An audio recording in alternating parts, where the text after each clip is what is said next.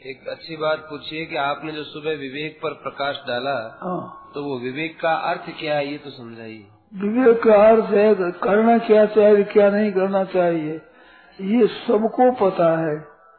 जान करके अपने ज्ञान का निरादर करते हैं यही विवेक का निरादर है। अपने जानते हैं झूठ बोलना अच्छा नहीं है। और आपसे कोई झूठ बोलता आप अच्छा नहीं मानते, और फिर आप झूठ बोलते हो, ये विवेक निरादर है। दूसरे को दुख देना नहीं चाहिए, और आप जानते और आपको कोई दुख दे तो अच्छा नहीं लगता, फिर भी दूसरे को दुख देते हैं, ये विवेक का निरादर है। ऐसी सब बातें आप समझ लो। श्रूयताम धर्म सर्वस्व श्रुवाचावधार्यताम आत्मन प्रतिकूलानी परेशान न समाचरित। धर्म सर्वस्व सुन लो और सुनकर धारण कर लो। जो आपके प्रति कोई आचरण करे, बुरा लगे, वो औरों के प्रति आप मत करो। ये विवेक का आदर है।